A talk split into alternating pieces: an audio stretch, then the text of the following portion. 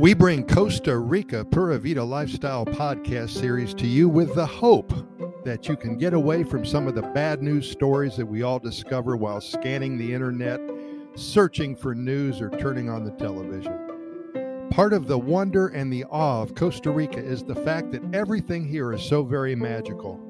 When in Costa Rica, if you are visiting or if you live here, there's not a day that goes by that you don't have something to be thankful for taking time this morning to review with you what my friend, the expat who just moved here but is still trying to adjust to the Pura Vida lifestyle of laid back Costa Rica, is going through.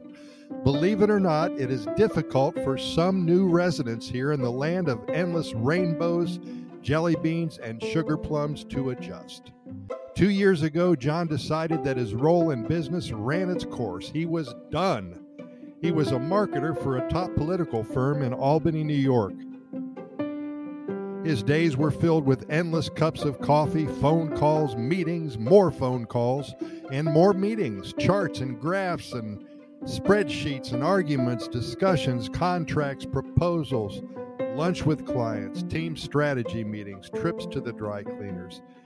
Ah, getting tired just thinking about it.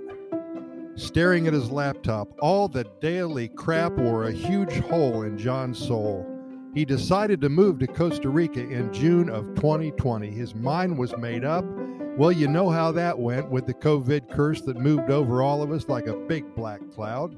So he put up with the stresses of his job and of daily life in the USA for another 15 months or so, so, excuse me.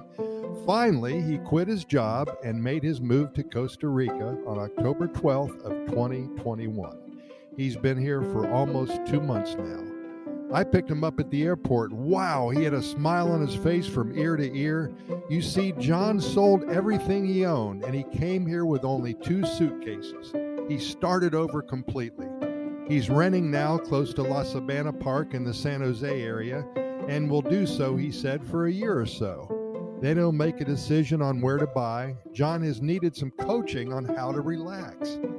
I'm pretty good at that. for John and for some newly freed souls, there is a transition period from full tilt stress to laid back tranquility.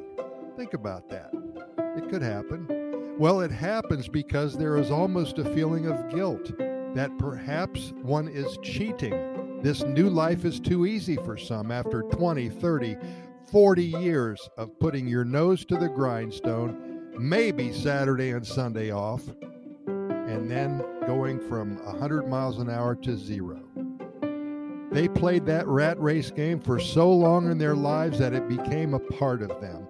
They became one with the muck and the mire and what goes along with a fast paced career.